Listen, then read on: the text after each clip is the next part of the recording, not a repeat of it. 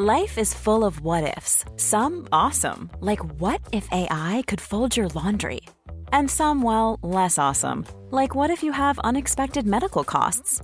United Healthcare can help get you covered with Health Protector Guard fixed indemnity insurance plans. They supplement your primary plan to help you manage out of pocket costs. No deductibles, no enrollment periods, and especially no more what ifs. Visit uh1.com to find the Health Protector Guard plan for you. Quality sleep is essential. That's why the Sleep Number Smart Bed is designed for your ever evolving sleep needs. Need a bed that's firmer or softer on either side? Helps you sleep at a comfortable temperature? Sleep Number Smart Beds let you individualize your comfort so you sleep better together. JD Power ranks Sleep Number number 1 in customer satisfaction with mattresses purchased in-store. And now, save 50% on the Sleep Number limited edition Smart Bed for a limited time. For JD Power 2023 award information, visit jdpower.com/awards. Only at a Sleep Number store or sleepnumber.com. Hi, I'm John McEnroe. I'm Bjorn Borg. This is Martina Navratilova. I'm Mats Wilander. This is Mary Carillo. I'm Stan Wawrinka. I'm Lleyton Hewitt. I'm Andy Murray. And you're listening to the Tennis Podcast.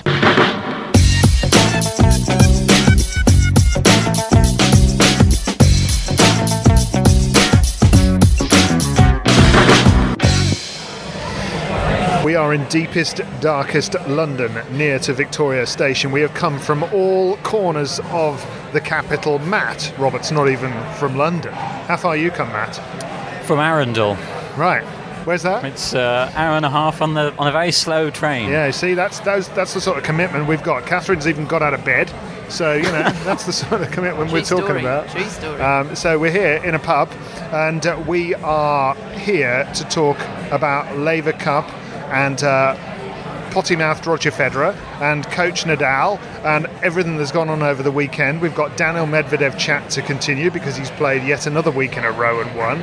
Uh, we've got Naomi Osaka to talk about winning in Osaka, uh, which takes some head getting around.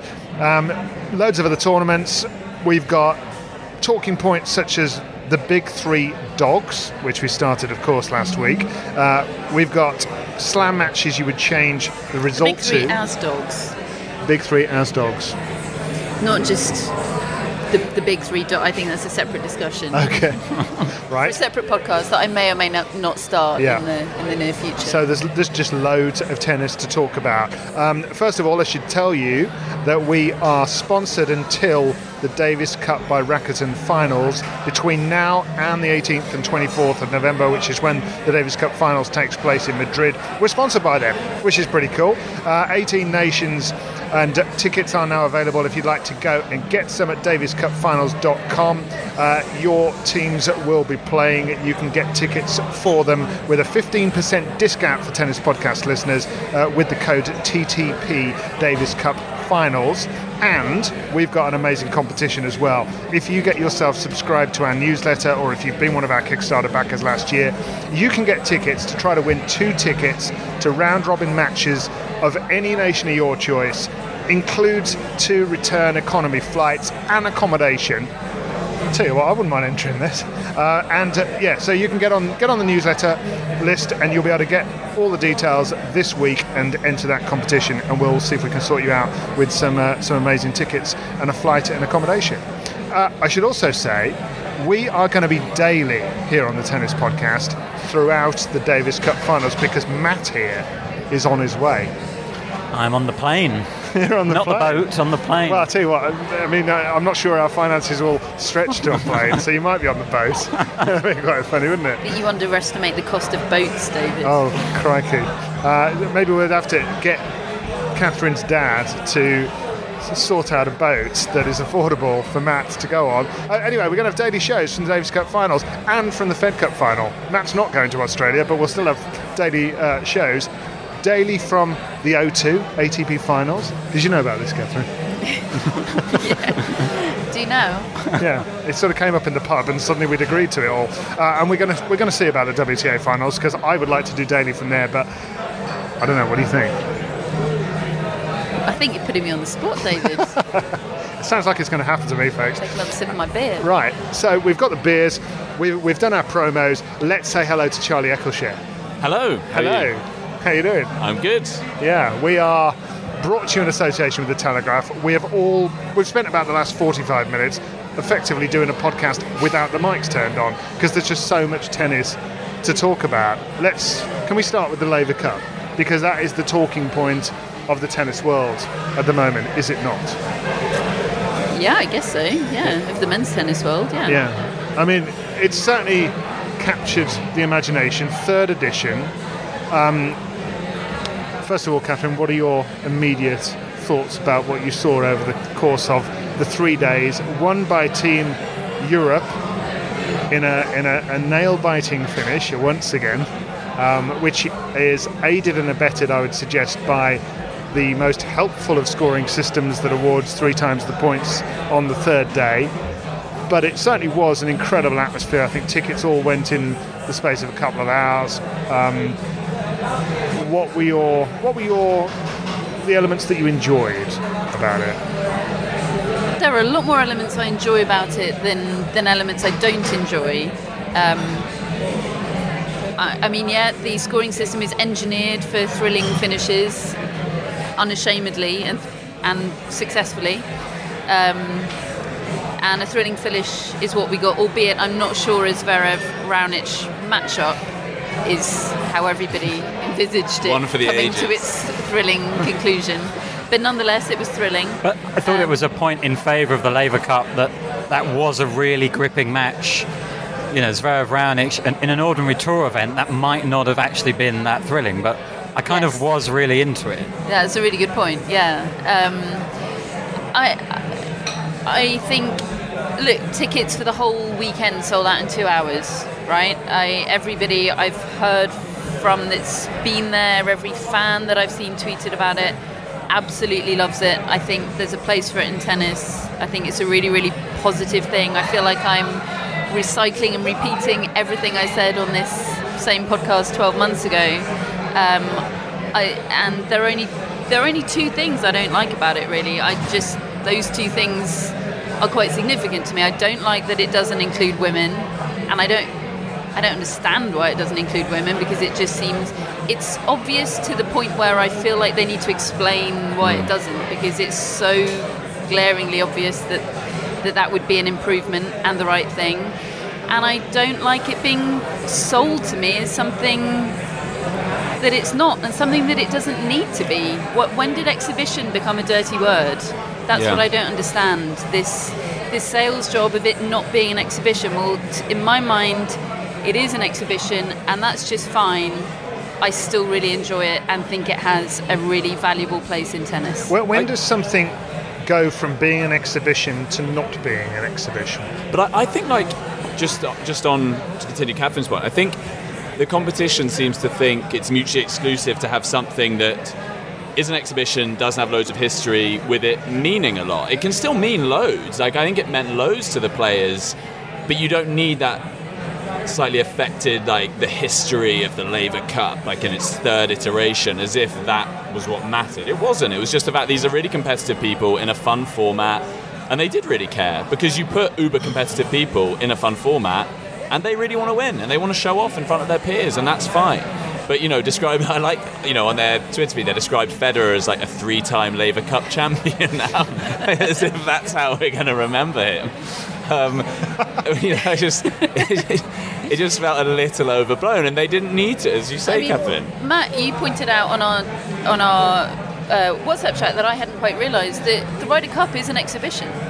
Yeah, like It's an exhibition that means an awful lot. Hmm. Yeah, and I was I was googling Ryder Cup exhibition kind of on the way down here. As a, I was think just hoping I hadn't imagined that. And there are articles going back. Rory McIlroy is as recently as 2009 kind of got in a bit of trouble because he called the Ryder Cup an exhibition. Everyone was like, "No, it's not an exhibition. This means so much." Tiger Woods has called it an exhibition in the past. There's there's a golf podcast, No Laying Up, which I think certainly we listen to, David, and they they're happy to call it an exhibition. Like it doesn't have to be a bad thing.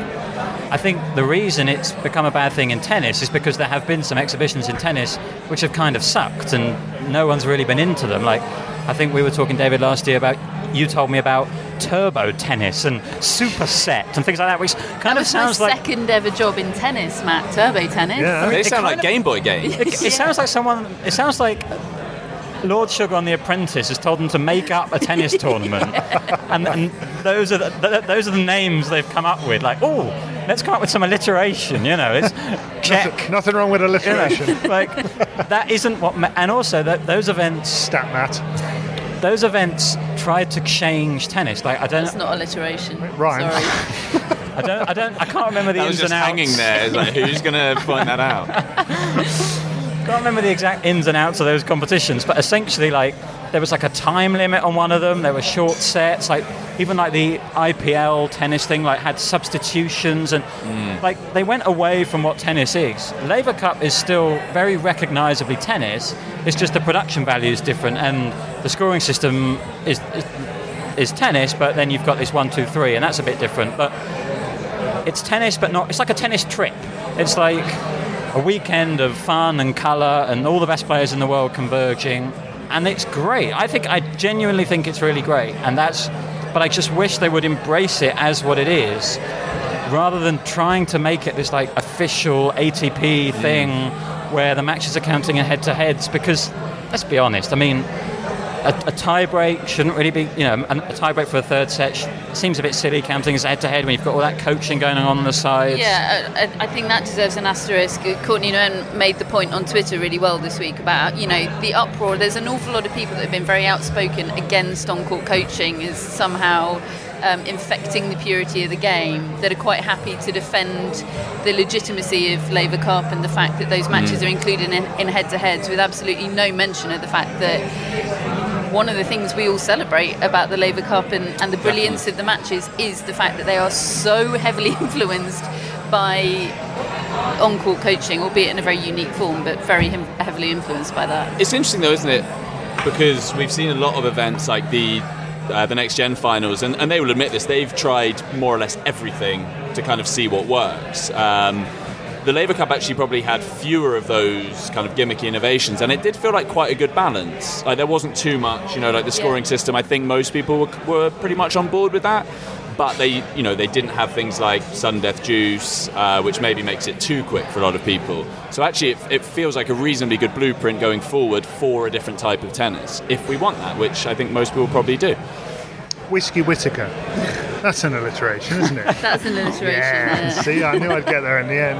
Um, yeah, look, I, I third year, I, I feel that they've got the closest to it being just about right that they've had yet. I do feel that they've made improvements to it. When I, when I think, and even including to the presentation of it, when what I mean by that is when I think back to the first year when they put Borg, Federer, and Nadal in a room and filmed their team talk, which was clearly. I'm, I'm not saying it was scripted, but it was a setup. It was let's stick them in and pretend we're having a team talk. Whereas all of the the beauty of all of this last three days were the unscripted moments where they they just left the mics running and got what they got and they weren't afraid to put it out. And that includes Roger Federer turning the air blue which you know I don't I don't think Roger Federer went in there thinking you know what? I'm going to swear this time. That'll really get people going. I think he just he was worked up and he just let it go. I genuinely loved that. I thought that was one of the best bits, and because I know, probably similar to you, Catherine, I've previously not found Federer human enough, and I thought that was just great to see that, just him doing what any one of us would do. It, you know, it was a pretty Route One team talk uh, as they go. It was basically, you know, stop effing around, and I, and I loved as well when Nadal was talking to him, and you could see Federer just taking it on board, and they're talking about John Isner and and, and making and just kind of take, thinking about what Nadal was saying and be like, yeah, okay, I've got to do that. Whereas you think with Federer, it's so automatic and easy, and he just breezes through it. Be like, oh, he is actually, of course, yeah, he's thinking all the time. Yeah, I mean, every, every time I grew irritated by the sales job, a moment like that would arise. You know, Fabio Fognini looking completely and utterly nonplussed, while Roger Federer and Rafael Nadal give him a team talk, Yeah. or you know, Zverev emerging from the toilets with Nadal and Federer. I mean, Nadal generally was hilarious. Sit- Tsitsipas Yeah. emerging. For, who was it that emerged from the loose? Tsitsipas Yeah, emerged from the Tsitsipas, loose. yeah. Sit, uh, Zverev refusing to celebrate with Tsitsipas, but Mm. cele- uh, Tsitsipas celebrating with Zverev like his life depended on it. And- And, then the the moment with the Tsitsipas being made fun of for his hand signals. Oh my God, that was Like, I mean, it's, look, I got irritated by the presentation of it at times, but that moment did cancel out about 90% of my irritation because it was so good. and, and that stuff, sorry, that stuff does appeal to a wider audience. Like on Saturday, uh, my wife and I were in, and, and I was like, "Do you fancy watching a bit of this?" It's Nadal and Tsitsipas playing, who I know you both like, and Federer's there, sort of, te- and that's just such an easy pitch to a really casual fan. Whereas if if I said, "Do you want to watch Bautista Agut v Goffin in the Antwerp Open semis?" I think she would have filed for divorce or something. But you know, it, it, it kind of does have That's a good that. matchup, Charlie. Who No, would I mean, I. I know. That's a I, great I Oh, know. no, I want to contrast the styles.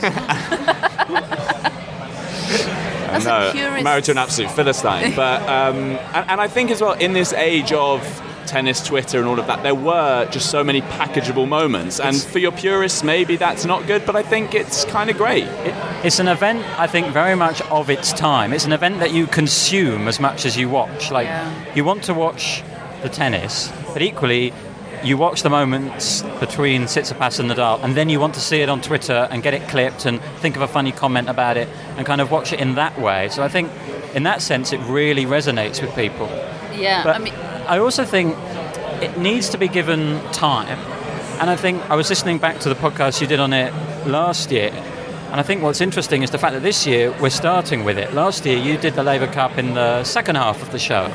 It didn't feel necessarily like the biggest event of the week. Whereas this week, it kind of did. It did for me. It was the event that I was most drawn to this week was the Laver Cup. And I think if it gives, if you give it a bit of time, rather than ramming it down people's throats that it's already the best event, give it time. It might grow into something truly special. But 100% this year for me was way better than the previous two. Well, what, one of Certainly the last things, um, one of the one of the great additions to it this year, I don't mind saying, was that Mary Carillo was commentating on it, and she look. I, I know we're biased. We think she's amazing. She's been a regular guest on this show, um, but she is a fantastic broadcaster who understands just she just understands the the, the, the, the timing, the, the feel of it all. And I'm, that's not to say that other people don't, but she really does get it. And and I just and she just feels that if it's that great, you don't need to sell it too mm. hard. And that's that is the thing with these with with this presentation. It was so good in so many different ways. Frankly, you can just let it go, mm. let it keep growing, let it keep doing what it does because and, and I mean I think I, I still have question marks in my mind as to whether and how it attains meaning and if that matters if it should if it should strive towards doing that or not whether it should be every other year as opposed to every single year um, whether there should be I, I even thought this morning well, maybe it should be alternate years but every other year it should be a women's event. Um, or should it be every year but with both genders in? I, you know I mean, the one thing the calendar doesn't have anymore is a combined men's and women's event. What an a glaring open goal. and tennis It's is extraordinary. tennis is at its strongest when the men and the women are together. Yeah. And I think we see that at the slams, we see that at the combined Masters Premier mandatory events. And who doesn't want to see Bianca Andreescu telling Nick Kyrgios what to do? I mean, just, just give it to me now. Um, let, let's It would, it would also, I mean, not that, I mean, the scoring system, the, the one, two, three on the days does ensure an even contest regardless of a team imbalance, clearly, but it, it would, not that this should be the main reason to include women. That I mean, I cannot see a single reason not to, personally, um, but it would balance out the teams significantly. Yeah. Because um, three of the four Grand Slam champions uh, on the women's side this year have been from It, outside it of Europe. It would be awesome, wouldn't Oh, it? it'd be Wouldn't amazing. And I think it be is just. Um, I mean, I think they just misjudged it when they created it. I think if they'd had any sense and realised how popular mixed events were, they surely would have done it. And they This is can just- change this. And I mean, yeah. it's it's quite easily fixed, really. And, and I do think that is one issue: is that imbalance of Team Europe and Team World. I mean, look, it's in its infancy, but at the moment, it- it's just so weighted towards yeah, Europe. You could, and I do. Uh, you could. it's a decade since a non-European to- won a slam. With all due res- wow, with all due respect to Bjorn Borg, great legend of the game, I'm not sure he's adding an awful lot as captain of team. What was it? One of you tweeted like on the third Euro- day he'd I said feel something. like there's a European female legend that would maybe bring more to that role. Speak from time to time. Look, I, Bjorn Borg I, I can't say I agree with that because it's Bjorn Borg. When did he ever speak when he was playing? He's just but- being who he was. Yeah, but he's not. He's not suited to the role of team captain What, what, but why not? I mean, because his, I mean his he- team's won every year. Oh, you So think what? that's down to Bjorn Borg? No, and what he's but I mean, it's certainly not triggers- detracting from it, is it? I He, mean, might, he I- might be I- suited to a team captain. He's not suited to a televisual team captain. Yeah, I, I find his disagree. presence awkward. he's Really? Bjorn Borg. He's you. You lot weren't alive when Bjorn Borg was playing, right? It's, not, it's nothing to do. It's nothing to do with that, David. I, I've watched McEnroe play Borg in exhibitions. I've been electrified by that. I've had goosebumps from it. I get it. I've interviewed Bjorn Borg. I get it. I get Bjorn Borg. He's not suited to that role. I don't like watching He- him just he stand said- there looking blank. he While said- McEnroe. But And one of Nadal and Federer kind of do his team. Borg, Yeah. Borg used to walk out of Wimbledon looking blank and get mobbed. He was just that cool. He could get away with it. That was him. okay, but he wasn't. Was he doing team talks while he was doing that? Was he motivating people? But the other blokes are doing that. If Well, he got in the way as well, Exactly, they're doing his job. well, it doesn't matter. I just think I it's a really suppose, good, great visual. I suppose Borg allow, like gives Nadal and Federer the space to be able to give their input. Like if, if he was Yeah. if he was a really He really plays the equivalent of the holding role. yeah, he like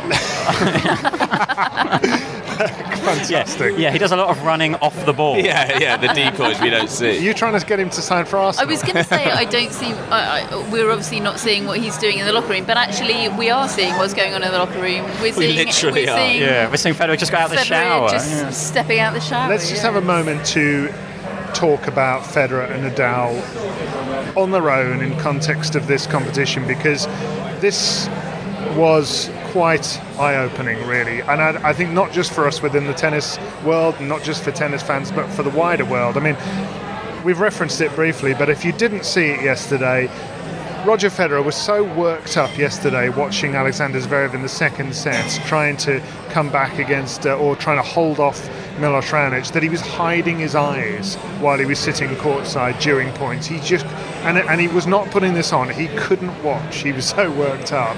And then when the match leveled at one set all, and, and Raonic had raced through that second set, Zverev goes off to the toilet chased by Roger Federer and Rafael Nadal. And I apologise, mother, but I know you're listening. But I'm going to read this out anyway, and she won't appreciate the language used here. But this is what Roger Federer said. I want to hear a let's go and come on every fucking point you win. And every point you lose, every point you lose, you fucking take like a man. Nadal, not one negative face. Federer, no. I don't, I don't want to hear any, I knew it. Fuck, shit. This was Roger Federer live on TV yesterday. It was gold. and it went viral. Um, now, what was your immediate reaction to that? I mean, did anybody was anybody surprised by hearing that from him? Well, there was a, a side of him we don't often get to see, and it was all the better for that. Um, though he has been in sweary form recently, because he swore at the US Open, didn't he, uh, in a press conference. But it was brilliant. It was like seeing how much he cared and seeing that human side, that rawness to him. sweary form. that great, yeah. yeah. And I, I think I think the Laver Cup is one of those events where it's quite difficult, or I find it difficult to draw conclusions about a player's tennis because it almost doesn't. It feels like a, diff, a completely separate thing. Like how are they going to transfer this to the tour? But it, I think it did give us a really good insight into why Federer and Nadal, as much as they're probably better tennis players, why they've been able to be so superior is because they're just so much mentally stronger. Like, as Zverev said it himself, he wouldn't have won that match against Raonic had it not been for Federer and Nadal mm. telling him to stay positive. Zverev's first, you know, his instinct in those situations is to get negative, whereas Federer and Nadal's instinct is to stay positive and to completely not allow themselves to get negative. And I think it gave that amazing insight into why they've been able to be so good. And I think it was interesting how when Federer was playing, the only player who felt kind of qualified enough to be able mm. to give Federer advice was Nadal. Like Zverev, Tsitsipas team are world class in their field, completely world class, and they don't feel like they're like adequate enough to be able to tell Federer what to do. And I've just found that fascinating. And Federer really wanted to hear what Nadal had got Yeah, to say. Yeah. he was gripped by it. I Well- did feel like, why didn't Nadal just say, "Look, you're Roger Federer, mate. Obviously, you're going to win this match. Like, just just play like Federer, and you'll be on fine." On the other end of the spectrum, my I, I think the moment that made me laugh out loud, even more than Tsitsipas being made fun of by, and I'm laughing internally just thinking about that right now, was uh, Zverev telling, advising Nadal to stand further back to receive Milos Raonic's serve. That I mean, though, I will never not think about that and laugh. It was so 2019, wasn't it? Zverev telling someone to stand further back. Yeah, Zverev telling Nadal. Yeah. And Nadal was like, And, and Nadal was like, thanks, but no. Have you not seen? I'm already back with the line judges as it is. but the um, the the way they the, the insight that that gave into how they approach things, both the veneer of what goes on underneath. They know that this stuff goes on, but they've clearly done a job on themselves over the last 20 years to to just fool everybody, fool every opponent. You, I mean, I mean, actually, it's quite interesting that here they are in their mid to late 30s, suddenly letting everybody in on the on the secret. Well, um, almost to the point where you think, do they worry about giving so much away? Because, it, as Matt says, it was a really interesting insight into their coping mechanisms in tough moments, which you think they might want to kind of keep to themselves and not really want Zverev to be improving himself in those moments. And, does, but, does it tell you that they're not threatened by Zverev though? Very much so. Well, yeah, and Nadal And the rest of the chasing in pack. particular, I've just I've never seen anybody able to move on as quickly as Nadal can, just generally. But he was showing everybody, telling them what they need to do.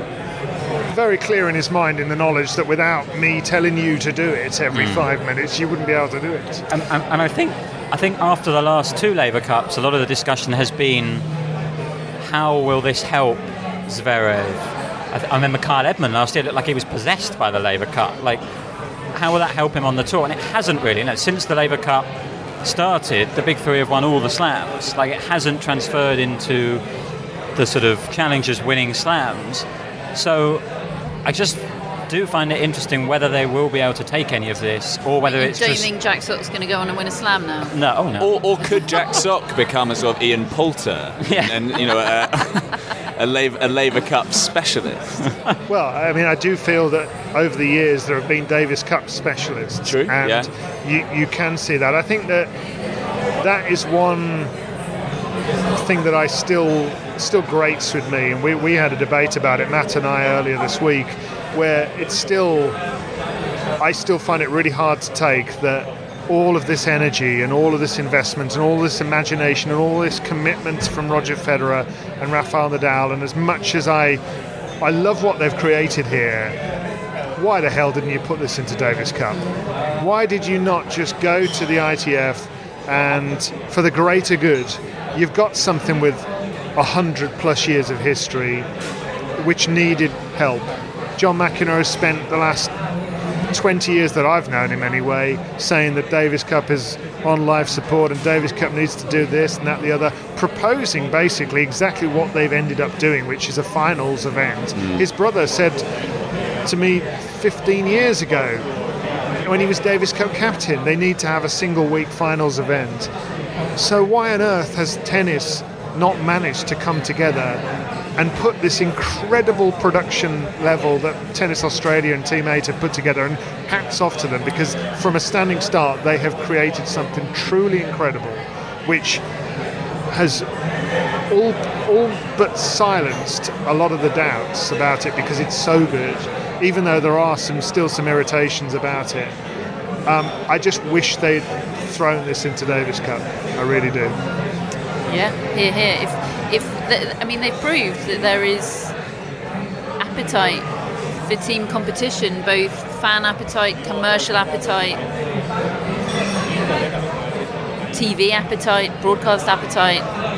There is every kind of appetite for it all, and it that that uh, for me for me that could be channeled into Davis Cup and uh, hasn't been. And, I, w- I and would say that I, do. F- I don't exactly know. We won't know what Davis Cup finals ends up looking like until it happens. And Matt, you'll be out there. You'll be able to see it up close. We'll be able to watch it on TV from afar and, and get make our, own- up our own mind. But if I were them, I'd be watching Laver Cup and just stealing ideas. Oh, they should be. centre. They should be shamelessly stealing the fact that players are allowed to talk to the players. I think Yeah. Davis Cup, it's always been only the captains allowed to it up. speak to the players. Do you think they will?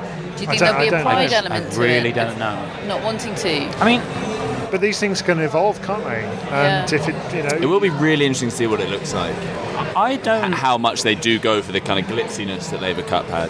I mean, I don't hugely see Laver Cup as this massive threat to the Davis Cup because I just think it's okay. Yes, it's a team event, but it's so different. I mean, it's, it's not country based. It's completely I- star driven. I It's agree only with three you, days. But Federer isn't playing the Davis Cup and he is playing the Laver I know, Cup. in- so therefore it is. Yeah. It is. You know, you feel like he has such clout. Yeah. And And will Nad- I mean, I know Nadal is scheduled to play, but end of the year, November, post I mean, Nadal, 02. Nadal kind of has to play the Davis Cup if he's fit. I mean, they've kind of But that's a big if. Isn't it? yeah, He's absolutely. never fit at that But time of the year. That's a that's a calendar issue as much as anything. Now I know the Davis Cup could go in this slot in the I mean, I in the think calendar. Djokovic is assured pretty much. Yeah, he said he's playing. Um, and I, I don't really, I don't doubt that. I think the Tipsarevic pull is really big for him. Hmm. Um, so that helps. They're going to have the world number one. But yeah, I mean, I, I agree with you. It shouldn't be a threat. It shouldn't be a threat. Let it exist as an exhibition. Let's not see it as opposing threats. But because Roger Federer has so publicly said he's not going to play Davis Cup, we know he's obviously involved with Team 8 and with the organisation of Laver Cup. It is. It puts them in. It puts them in opposition. and that there's then the ATP event Yeah. in January, uh, I mean- six weeks after. I mean, that to me, the ATP event is the more direct rival to Davis Cup in terms of the actual tennis. It's, it's kind of a it's kind of a rip-off, really, of the Davis Cup. I, And I- because it has ranking points. And because it has well. ranking. I don't see it as an enormous as an enormous threat, really. A because Davis Cup goes first in the in the pecking order. It has the history. I think everybody will play ATP Cup, and it'll Hmm. be. I think it'll be really good. Don't get me wrong, but to me, it's it's a team-based warm-up for the But if Open. there's if there's an event you don't need out of ATP Cup and Laver Cup, to me it's ATP Cup. Like Laver Cup adds a lot more to the sort of tennis viewing experience than. Okay, well, I haven't seen the Laver uh, the ATP Cup, so I yeah, in theory, preface with definitely, that. it's far more. It's far more different. Just Yeah, imagine though, if, if if only one of them existed, and, and that was the fifth slam. But Why- if why they're not? both good, why why can't we have both? Yeah, but why not make one of them two weeks long and have all the bits you love World about Cup Laver style. Cup in that? But Why I think what we like about Laver Cup is that it's just three days. Is it? Wouldn't you want two weeks of that? And it to be I li- I li- amazing? I, would. But I like the fact that it's so condensed. It's it's so different. You haven't tried it the other way. Is there limited appetite? That's the question, isn't there? If you're if, if you're watching TV with your wife in January and you say, oh, it's, it's Federer and Nadal and they're, they're coaching Zverev and they're you know, will she go? Oh, but that happened in September. Did that in I've- we've done that. I can only do that once every 12 months. Will Now I go, want "All right, Bautista yeah." again. yeah, yeah, get me Bautista Goffat now. I think as long as you've got those big guys, there'll always be appeal. I really do. And whether it's for a few days or two weeks, like it is. And maybe um, But that's an issue, isn't it? Because it is a massive issue, and I do think that is something for the health of the sport. But it, we're so reliant on on a few players, And- for, and- for, for the floating fan. And I think Federer and Nadal, like, okay, we can't. It's difficult to talk about what the future of Laver Cup will look like, especially when you think of it without Federer and Nadal. I'm sure they'll still be involved, maybe as a captain or something. But I, the one aspect I think it might help with slightly is the partisan element of it because I think for someone in the USA whose favourite player is Federer, it's going to be difficult to root against Federer in Laver Cup. But if Federer and Nadal are out of the picture, they have this different fandom to other players. It- it might help slightly balance up that Europe versus Yeah. world It, it is still problematic. identify. It is, but that, I do you think have uh, trying to cheer for a team world.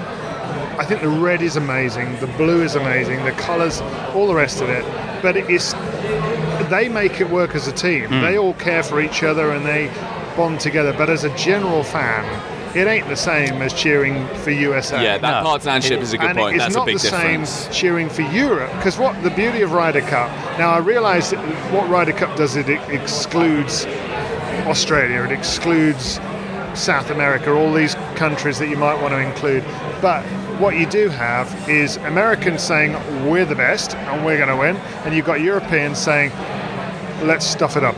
That's basically the, the, the reason that. I mean, I, I know there are two tours as well, but that's effectively why so many people care about Ryder Cup. And that's what Davis Cup does on a country by country basis. You end up caring about your country. And there's a long-standing cultural tension, isn't there, between Europe uh, and the USA? I mean, it, it, it goes beyond sport. That kind of rivalry, you know, how Europe likes to view itself, how America does. mean, there the- isn't that same. The world versus Europe The, is the elephant in the room is that it probably would be desirable in an ideal world, starting from scratch, for it to be USA versus Europe. I think, but USA isn't strong enough with men's only. Yeah, I mean, in the '90s, that would be Yeah, absolutely I think incredible. if it were the '90s, it would be Europe versus USA. And I mean, the thing about the Ryder Cup is it did change. I think in the late 70s, it used to be the US versus the British Isles, and they they include they added Europe to make it a better event. Like there is the scope for the Laver Cup to be able to make tweaks Which like other that. which other countries they added? No, no. I mean, Mars. no, I'm mainly talking about adding women. Really, I mean, sure. in terms of to be able, as much as I think it, they should do it because it's the right thing to do. I, I completely agree with Catherine as well that as much as anything, it would make the event better, and you know they incredible. might not need a single scoring reason system. not to do it. I genuinely Yeah. can't think of a And single actually, reason. Stu I don't Fraser wrote it. a really good column about the fact that, that it would it would separate it, it would ele- elevate it, it would legitimize it in so many different ways. Well, that's the thing. Whichever of those team events does it first, the others will be like, "Hmm, Absolutely. "We've massively missed a trick here." Yeah. Yeah. Commercially, as well as morally, it's, it's just makes so much sense. Is Djokovic ever going to play it again? Do you think? Because I mean, didn't you love know, it, did it? he's the world number one. I mean, it's a pretty big.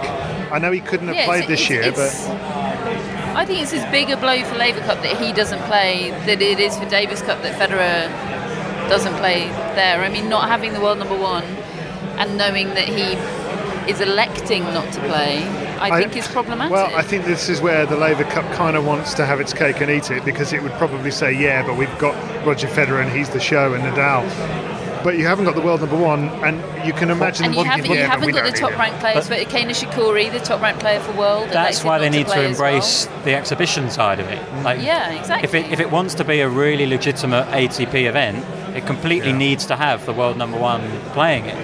If it doesn't, if it wants to be a little bit of a disruptor that's kind of combining as much entertainment as it is sport, and there's, there's room for that. I genuinely believe there's room for that.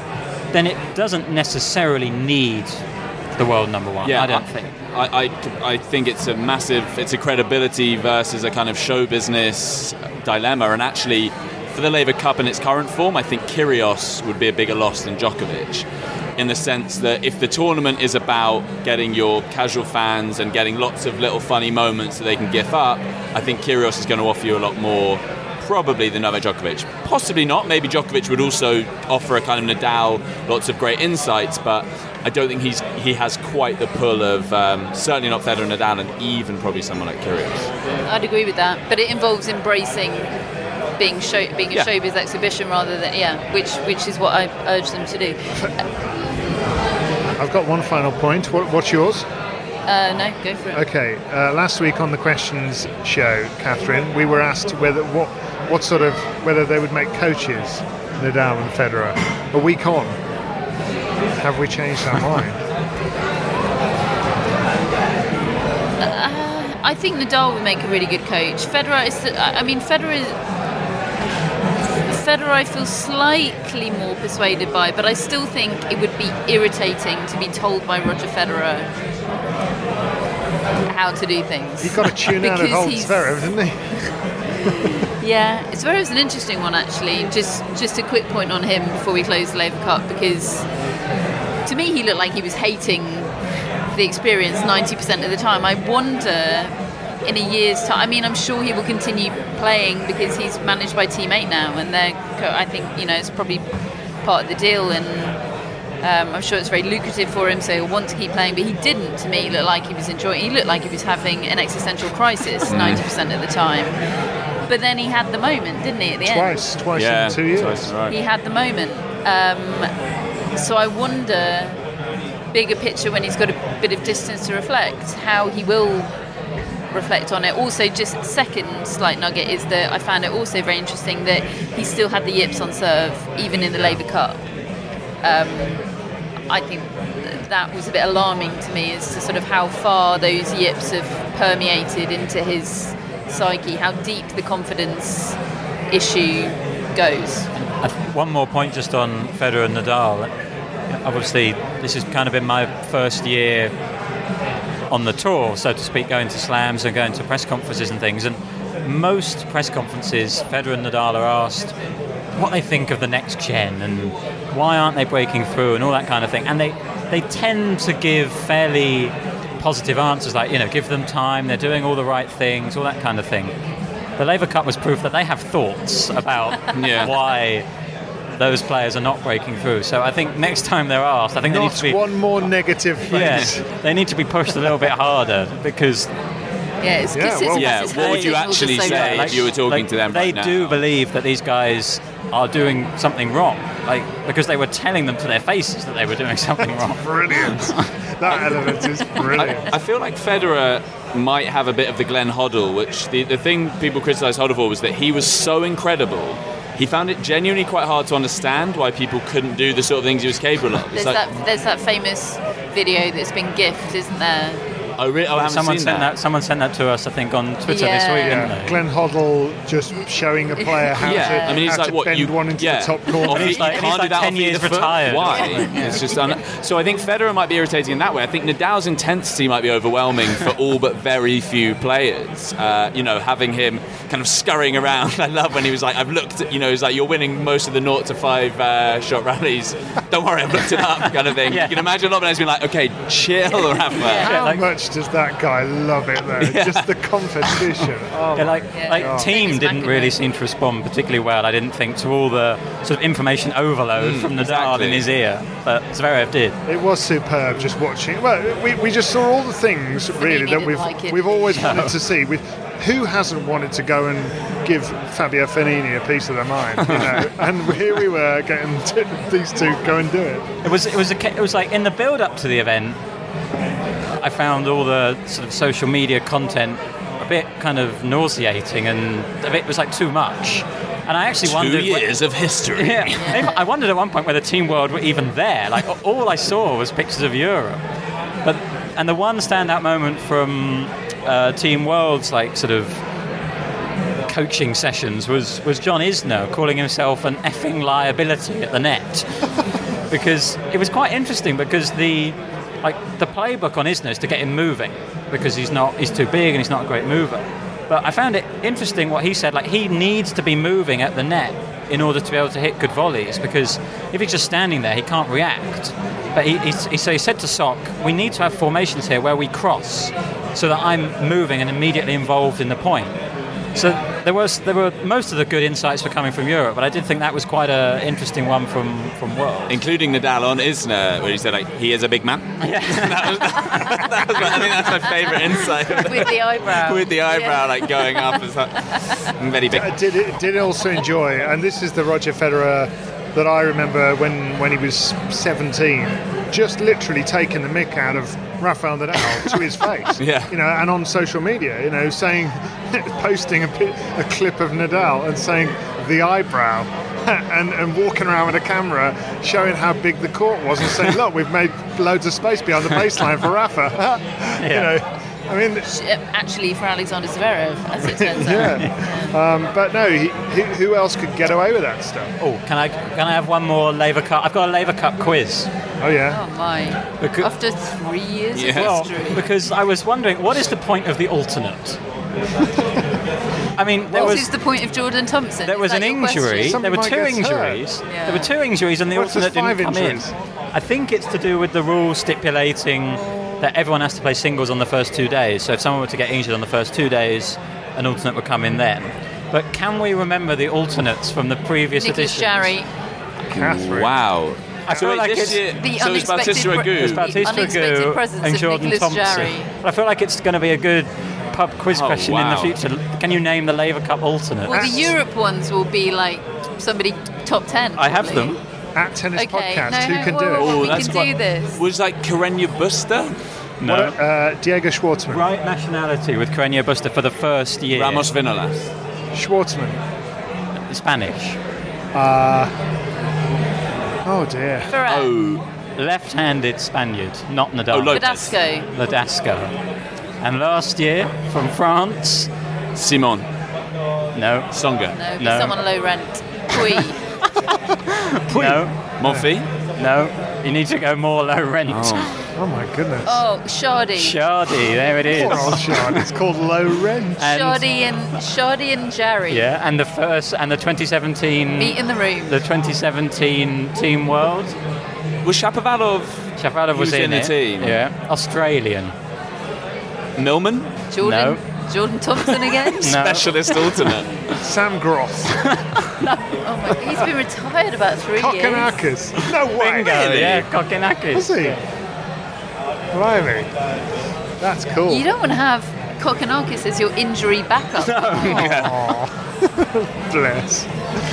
So, I think we've done Laver Cup in 44 minutes. All right. So, For an exhibition, that's quite a lot. Yeah. what else has happened? When you're ready to pop the question, the last thing you want to do is second guess the ring.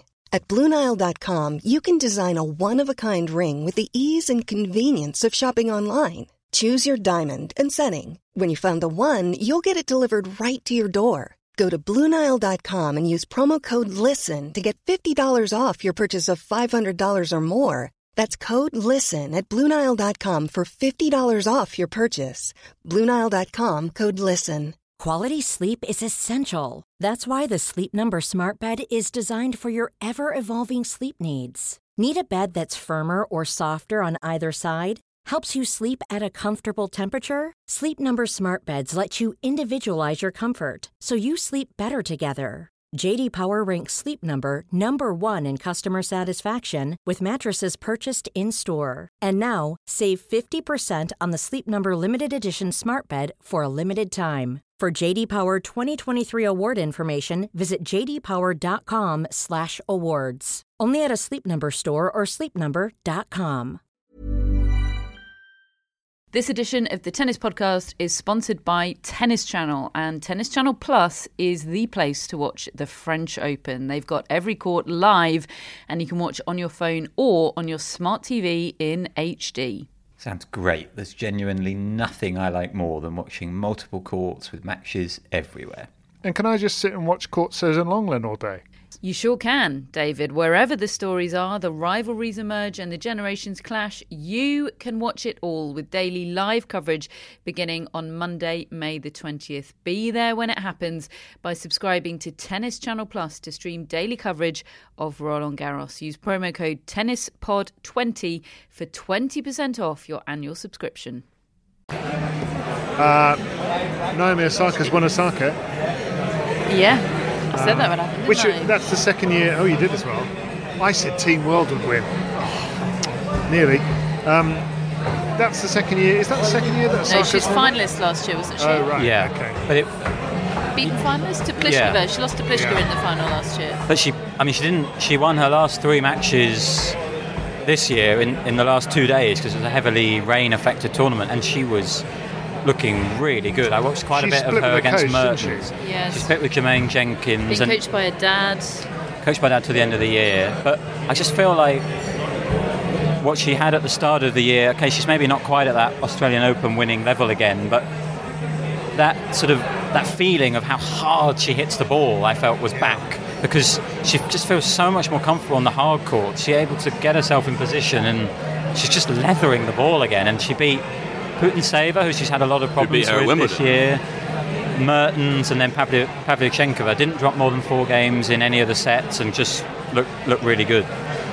Some of her on-court coaching exchanges with her dad, she, I mean, uh, they were amusing as a side point, but there was something about her. She seemed to have a bit more of the comfort, comfort level and joie de vivre back. There was some sort of nice little exchanges that indicated that A bit she more was just, relaxed. yeah, and, feeling. and she'd more been at home on with the she'd been on the Ellen show, hadn't Yes, she? The, yeah. In the previous week, she was really.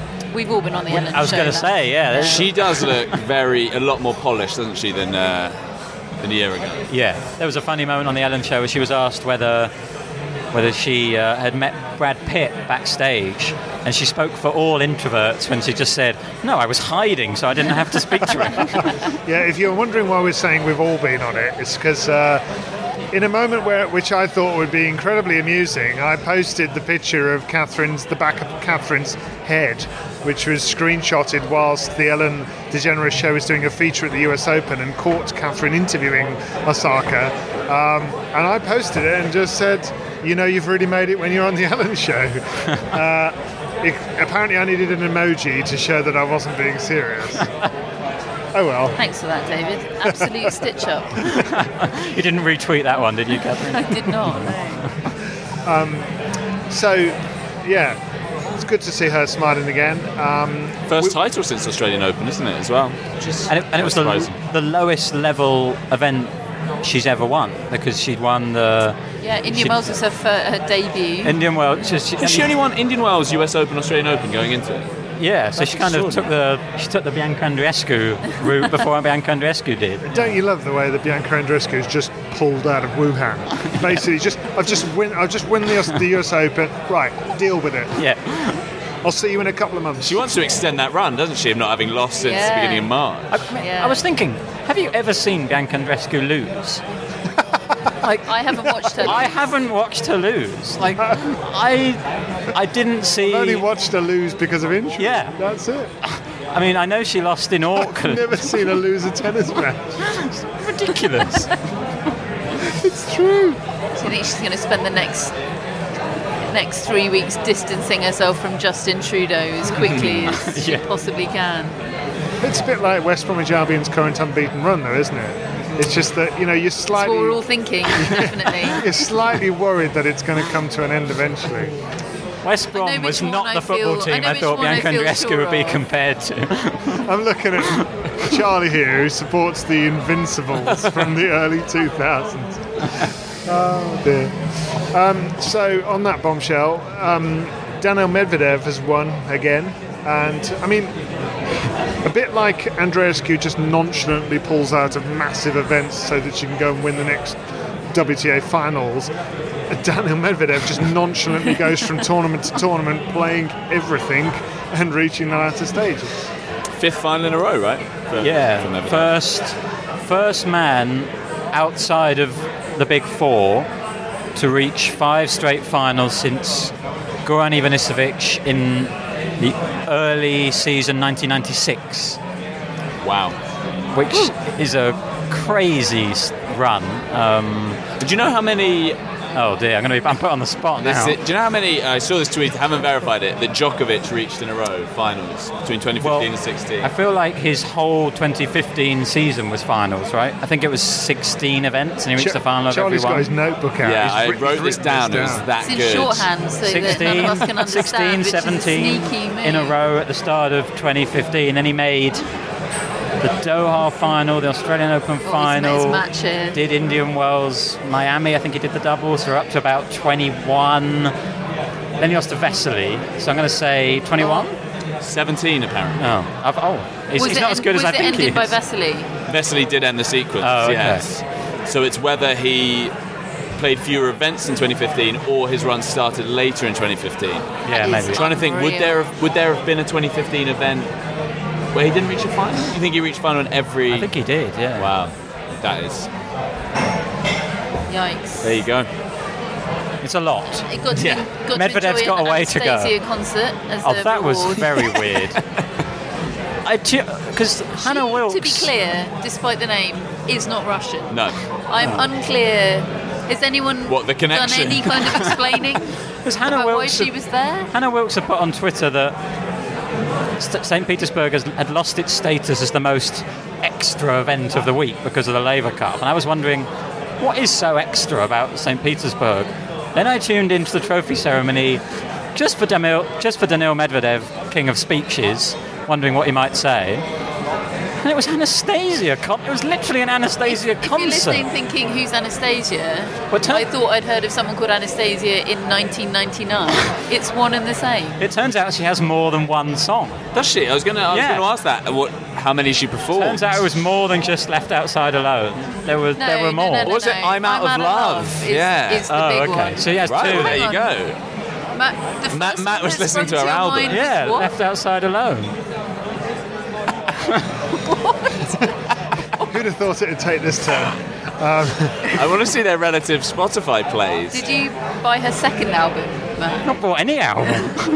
He says that. I Um, know someone that named their daughter after Anastacia. Matt did. Spelt the same way. Spelled the same way, yeah. Wow. Who's done this? It's someone I know. Right, I thought you were talking about Matt. I'm thinking, crikey, that's taken a quick turn. well, anyway, um, so Medvedev. Anyway, well done to him. And, and actually, I thought it was uh, the final against Coric was actually a very good indication of just how much better a player Daniil Medvedev is now. Because Coric, I think, beat him three times last season, and Medvedev beat him what was this like three and one or one, something in the final. He just crushed him. It's also quite important that he did win that final because he lost three of the previous four, hadn't he? And then that can slightly get in your. head. If he lost this final as well, to lose four out of five finals, then you're slightly reframing that achievement. He just delivers, though. I just love the way he just steps up for a tournament week and just delivers. And whether we will next year, you know, it, it's one thing to, to do it for a spell, but whether he can keep doing it, I don't know. But I, I see quite no like- reason why not, really. I quite liked as well that he'd had a haircut, which suggested he does what like I do in the weeks after a Grand Slam of like all my life admin.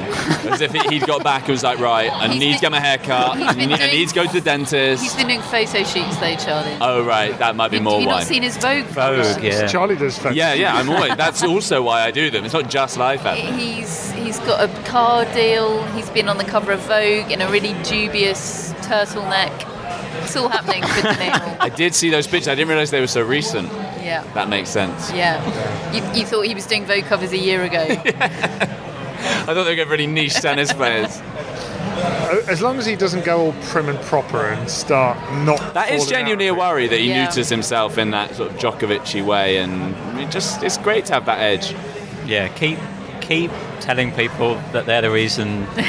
yeah. I saw someone compared him with Soderling, which I thought was interesting because Soderling I thought always got a really good balance of. He gave good post-match speeches. He was a good talker, but he also liked to ruffle the feathers. He was one of the only people who really tried to mess up Nadal. Um, so I think that's a kind of good benchmark for Jo- him. and Djokovic others. fans right now are listening and saying, why does he need to mess up Nadal when he's already got a winning record against him? That's true. Because he wants. But because but in other ways, loved, yeah. That's, that's the way to be loved, isn't it? To to embrace being the disruptor. Exactly. Not to beat uh, Nadal, but I think Djokovic the heel would be brilliant. It would be, because he's got that in him. And we Definitely. talked about it last week or the other day on the, the show about what he used to be like, you know, when he was impersonating other players. Um, right.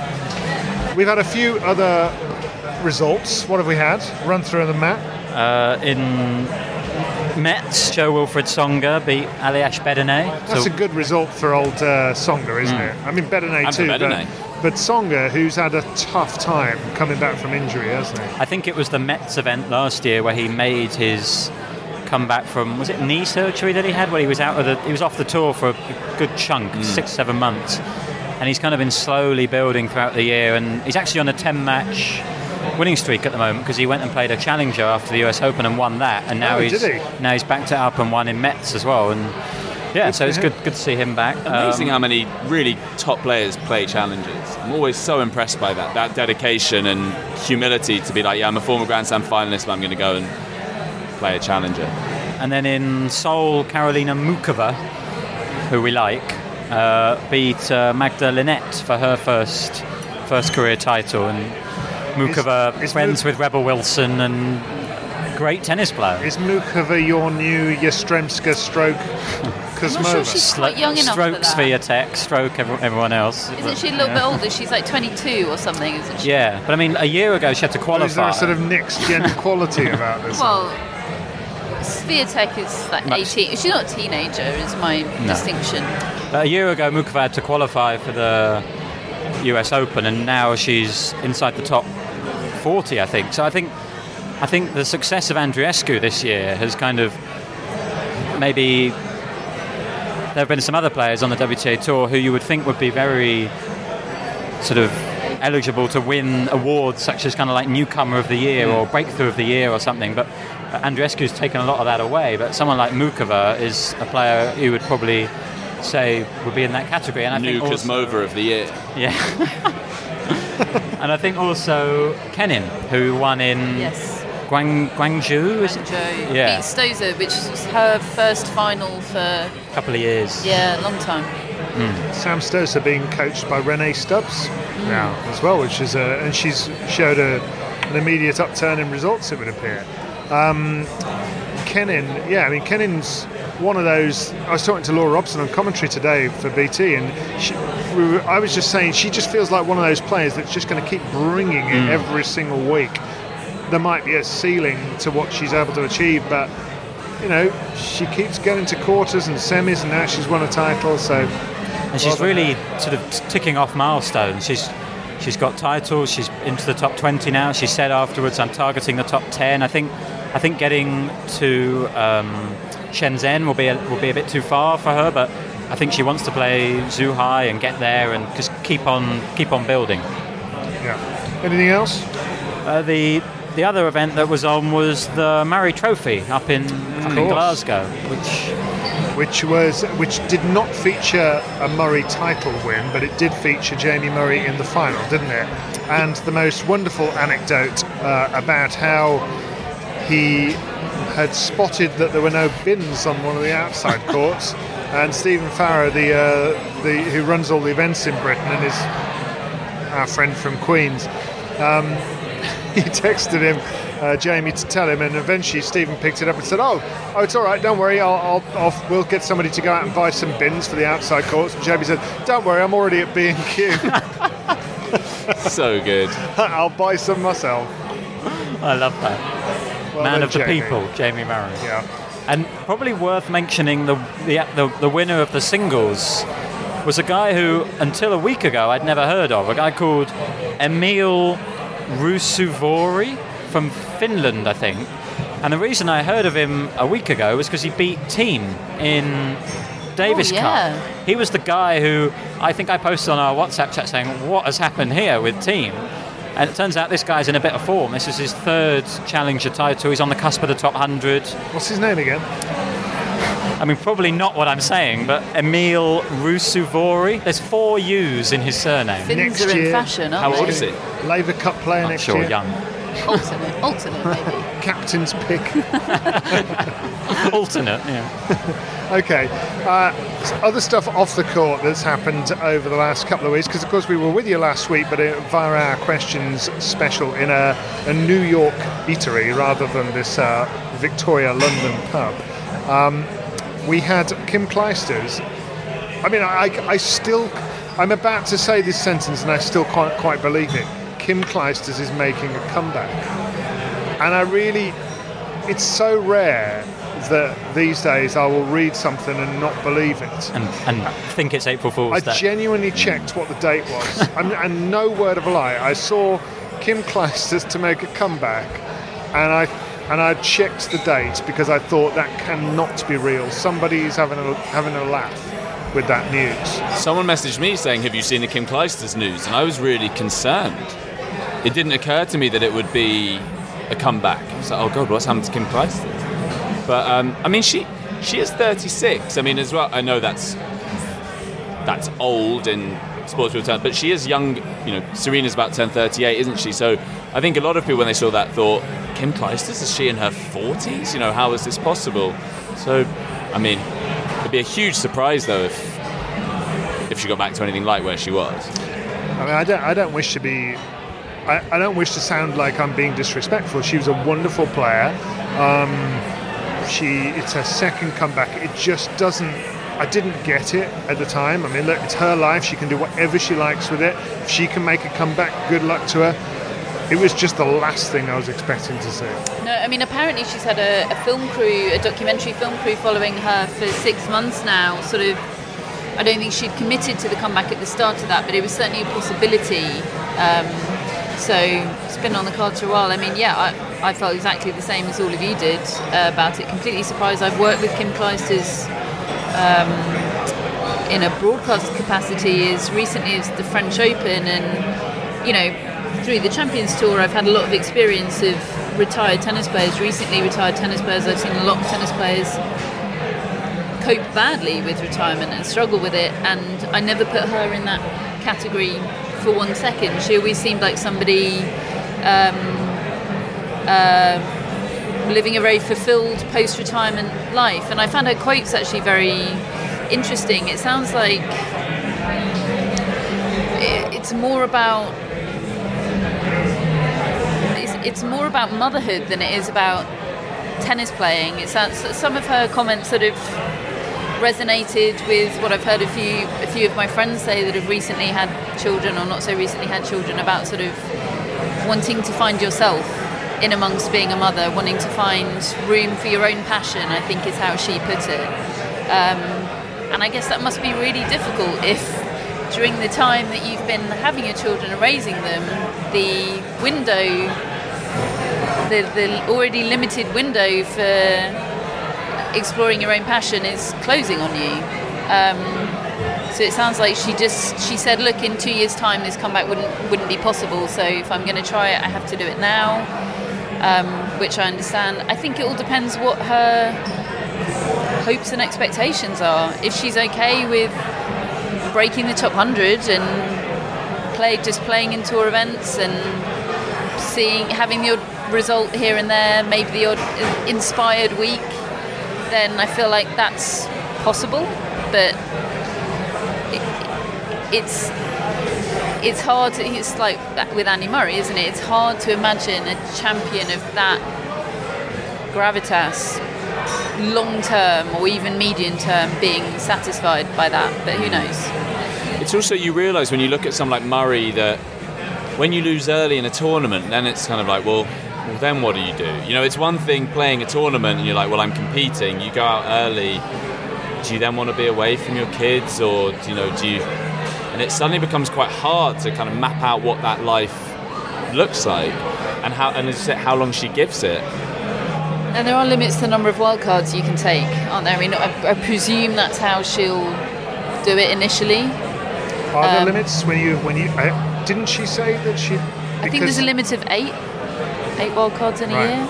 I think there I'll, are a limit of yeah. yeah. there are and there's a limit on how long you can have protected ranking as well, isn't there? Yeah. Um, I mean, I wonder if others. I mean, I thought instantly Justine Henin, who I spoke to earlier this year, I thought, will she be similar sort of situation? Would she be thinking, oh, maybe I could mount yeah. a comeback as well, and that great rivalry will be. I mean, I instantly sent Daniela Hantuchova a text saying, comebacks are happening, because. You know, I know. How old is Hans? Is she younger than Clijsters? I think she's pretty much the same age, either 35, 36. Yeah. I mean, I, it must make everybody in that or, or a lot of players in that age bracket and in that retirement bracket think, oh, possibly, just possibly, you know. Or I guess they might want to wait and see how Clijsters does. Yeah, you can be our canary yeah, down the mine. Exactly. Yeah, off you go. Tatiana Golovin is is giving it a go as well. Also Yeah. unexpected. Yeah, it's. Uh, I mean, look, I, I do, I do get it. I mean, it's must, it's such a fantastic life and experience, and they don't. A lot of these people, they just don't lose that competitiveness, and then they must see people that are older than them competing and think, well, why aren't I doing this? You know, or maybe life circumstances have changed, or they felt something that they haven't felt in a long time. And and again, I just end up feeling, well, good luck to them. It's just um also having like Catherine being on the Champions Tour, I realise how hard this is to give up for some of these people and you you hope that when they do give up that they will find peace because it has to stop sometime. Um, so good luck to Kim Clijsters to get whatever else she can get out of it and whatever else she's looking for within it. And the same for Tatiana Golova. Which male or female player of that sort of age would you most like to see do a similar thing? So it has to be somebody that's a That's, realistic that's what I'm prospect. thinking. Yeah, Some, someone that kind of age. He had a lot of tweets, didn't he, saying Wait. it's happening. Yeah, but I, I mean, well, I don't I mean, think he would. Soderling. Talk Yeah, about unfinished Soderling. business. Yeah. Soderling. I mean, I don't think I don't think Andy Roddick would consider it, or I don't think he would make any impact on the tour. I mean, his his results had really dropped, whereas I d- Clijsters he didn't wouldn't- really. His games, his games.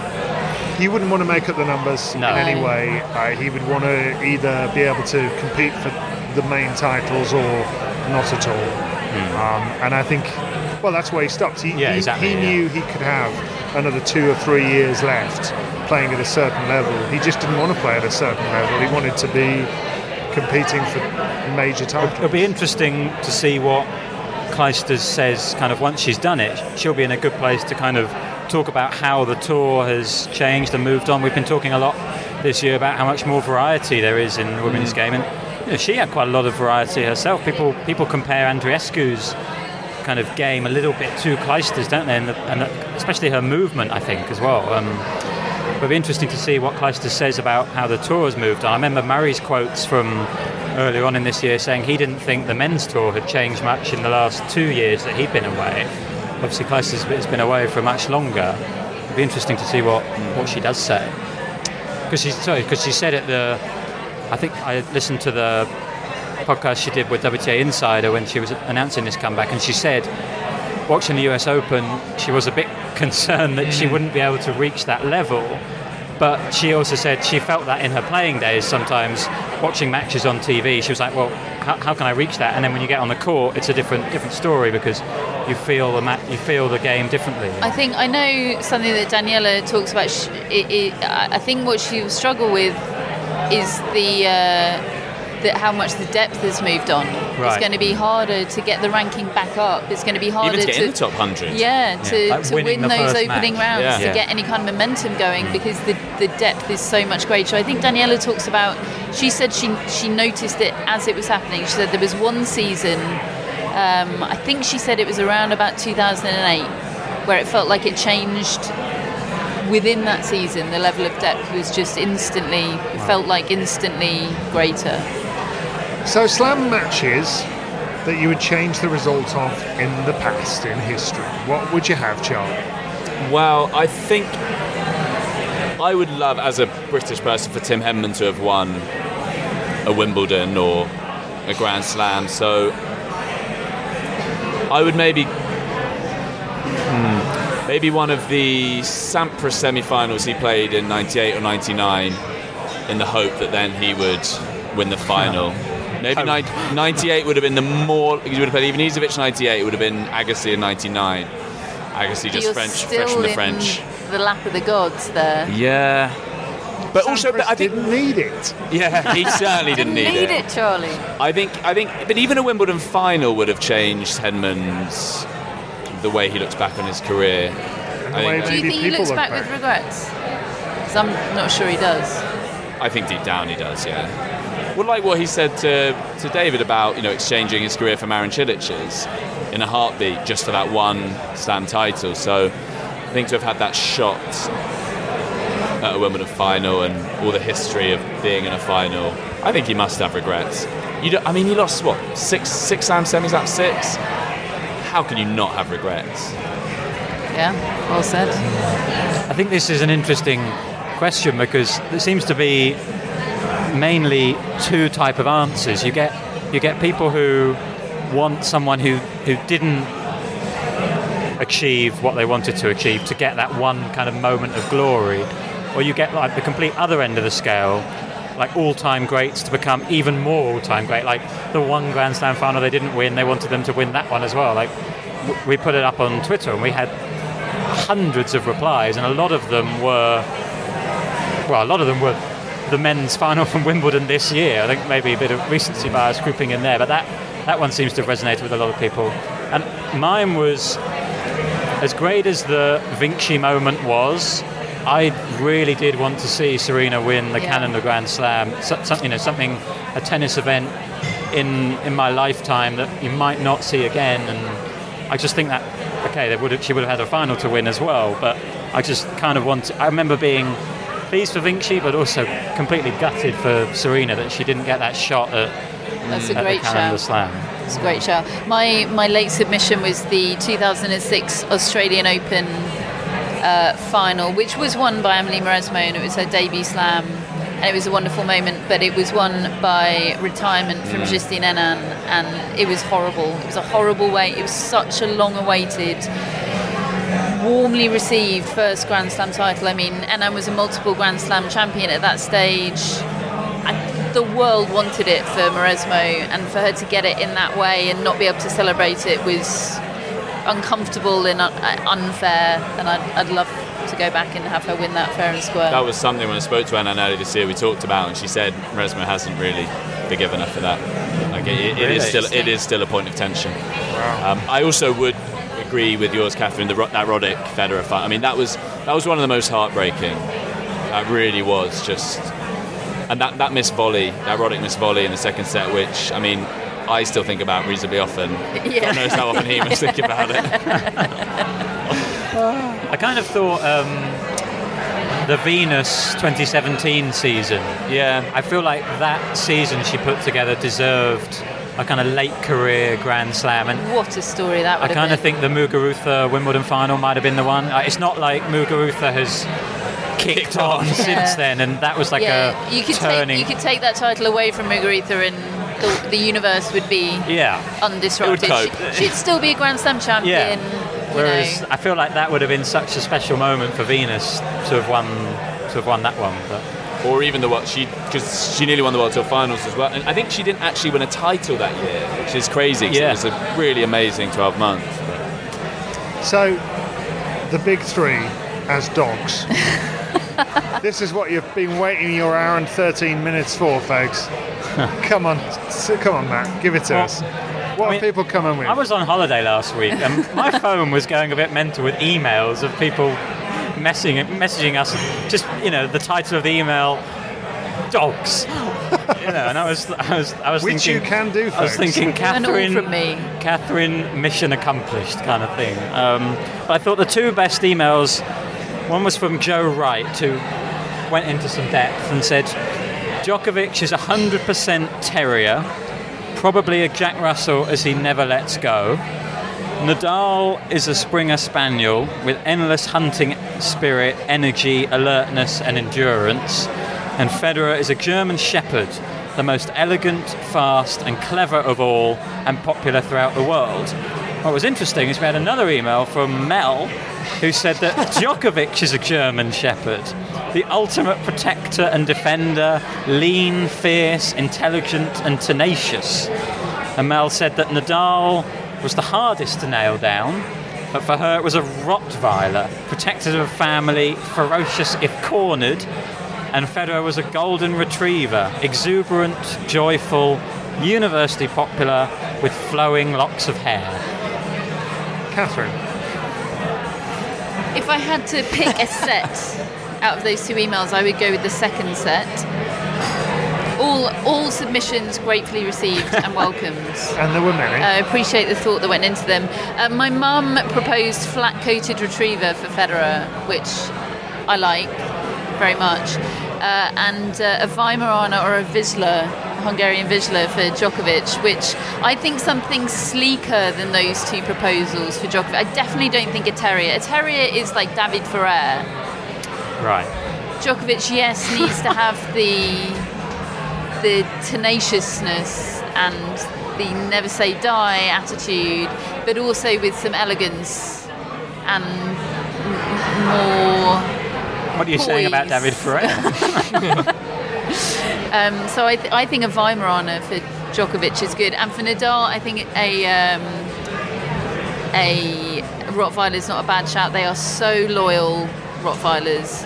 Um, a boxer, somebody suggested Staffy, which are very similar to um, Rottweilers. So loyal, really, really. They they look and they've got a reputation as being scary and very intense, but they're actually unbelievably soft and loving.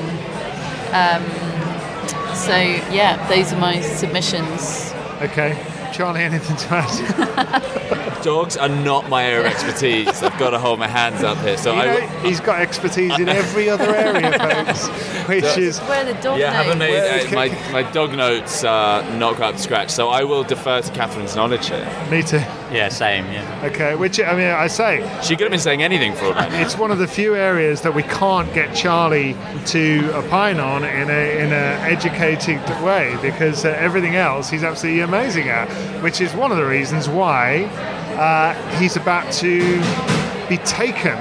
Uh, by another establishment, the Athletic is hiring Charlie from immediate effect. I think Pretty much, yeah.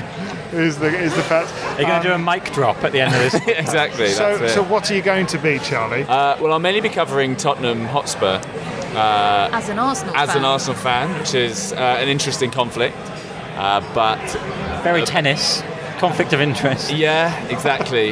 Yeah, exactly. Yeah, a real test of my professionalism. Um, but hopefully, we will be moving into tennis uh, Yeah, fairly make shortly. it happen. Uh, at which point, yeah, that will be uh, that will be great, and I think it lends itself very well to tennis. But yeah, for the moment, my main focus will be on football, which will be strange, and I will miss tennis terribly. yeah, well, Is that where the Glenn Hoddle uh, reference snuck in? I see what's happened now. Are we expecting a piece on Glenn Hoddle next week? G- Glenn Hoddle and Federer comparisons. as much as I can kind of weave in tenuous tennis comparisons. So yeah, look out for that. Well, I, I would just like to say, Charlie, thank you for all your contributions to our show, the Tennis Podcast. You are a fantastic person to have on this show. We've loved having you over the last few years. Um, you know, come back anytime. Um, and just the very best of luck at the Athletic. They've made a brilliant choice having you, and uh, and we wish you the very best. That's so kind, and I've lo- I've absolutely loved being on it. I really have. It's one of my favourite things, uh, favourite things of the job, and it's one of the few things that any of my friends or family recognise me for. So it's great, you know. I Same can here. you know, right away, and no one says anything. Go have one appearance on this, and I'm getting messages, and uh, yeah. So no, it's been such a pleasure. So thanks for having me on. My dad says Charlie's on the boat. That's his leaving gift. Oh, wow. Yeah, Catherine told me this. It was huge news. I mean, honestly, it genuinely makes it all worthwhile. So- You're doing better than Tsitsipas, whose he not on the boat? position on the boat is still TBC. We I- think he should have his own boat. Just I should just say, as a very final word, uh, given that you mentioned the boat, last night, whilst I was incredibly grumpy because my train had been cancelled and I was on my way down here, and uh, Catherine and Matt looked up something that Nick Kyrgios had said in the Urban Dictionary, which I was like, I don't. I don't know. I don't really understand what the Urban Dictionary is, and I and I dismissed got it. a rant about it. I had a bit of a rant. You about accused it. us of ganging up on Yeah. you. yeah. Uh, so anyway, I thought, well, clearly I'm missing out on something here. So I went on the Urban Dictionary and I looked at what "on the boat" means to see if they've got anything to say. Um, and they say It's not a double entendre, David. they say a state in which a man and a woman are seeing each other regularly but are not currently dating. That's you and my dad, Charlie. that describes our relationship perfectly. I also decided to look up in the mix. Um, and uh, in the mix says, well, there's two entries. One is included. Uh, the other one is It's not proper use of Urban Dictionary, David. This is not good. one other is uh, the other one is an incredibly irritating cliche employed by sports radio hosts when they're looking for filler between commercials. It doesn't actually say that. It does, i.e., when you add Bet, Brett Favre is in the mix for the playoffs with the Jets. There you go. So, so they got in ahead of us, and uh, we are carrying on that special tradition. Perhaps so, that's been added you Yeah. know, since May. Some, Feels the- like a pop. someone feels someone who updates Urban Dictionary is a tennis podcast listener. yeah. So, I, because I love that definition you guys came up with.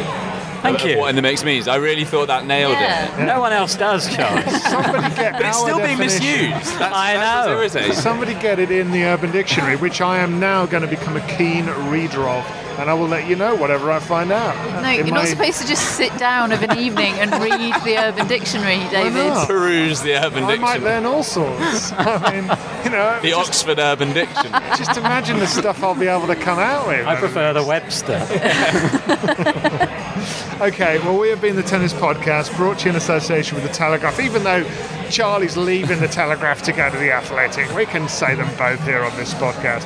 Uh, Catherine and Matt will be back with us again soon. We are kickstarted by you every single December. Thank you for all your backing. Uh, that's what it's enabled us to produce more than 100 shows already this year. And as I say, to be daily at the O2, at the uh, at the Fed Cup finals, at the Davis Cup finals, um, and so we will keep producing as many of these shows as we possibly can. Uh, brought to you in association, as I said, with the Telegraph, executive produced by tennisballs.com with our mascot Rio with a Y, and we will be back somewhere. I don't know where, I don't know when, but somewhere next week.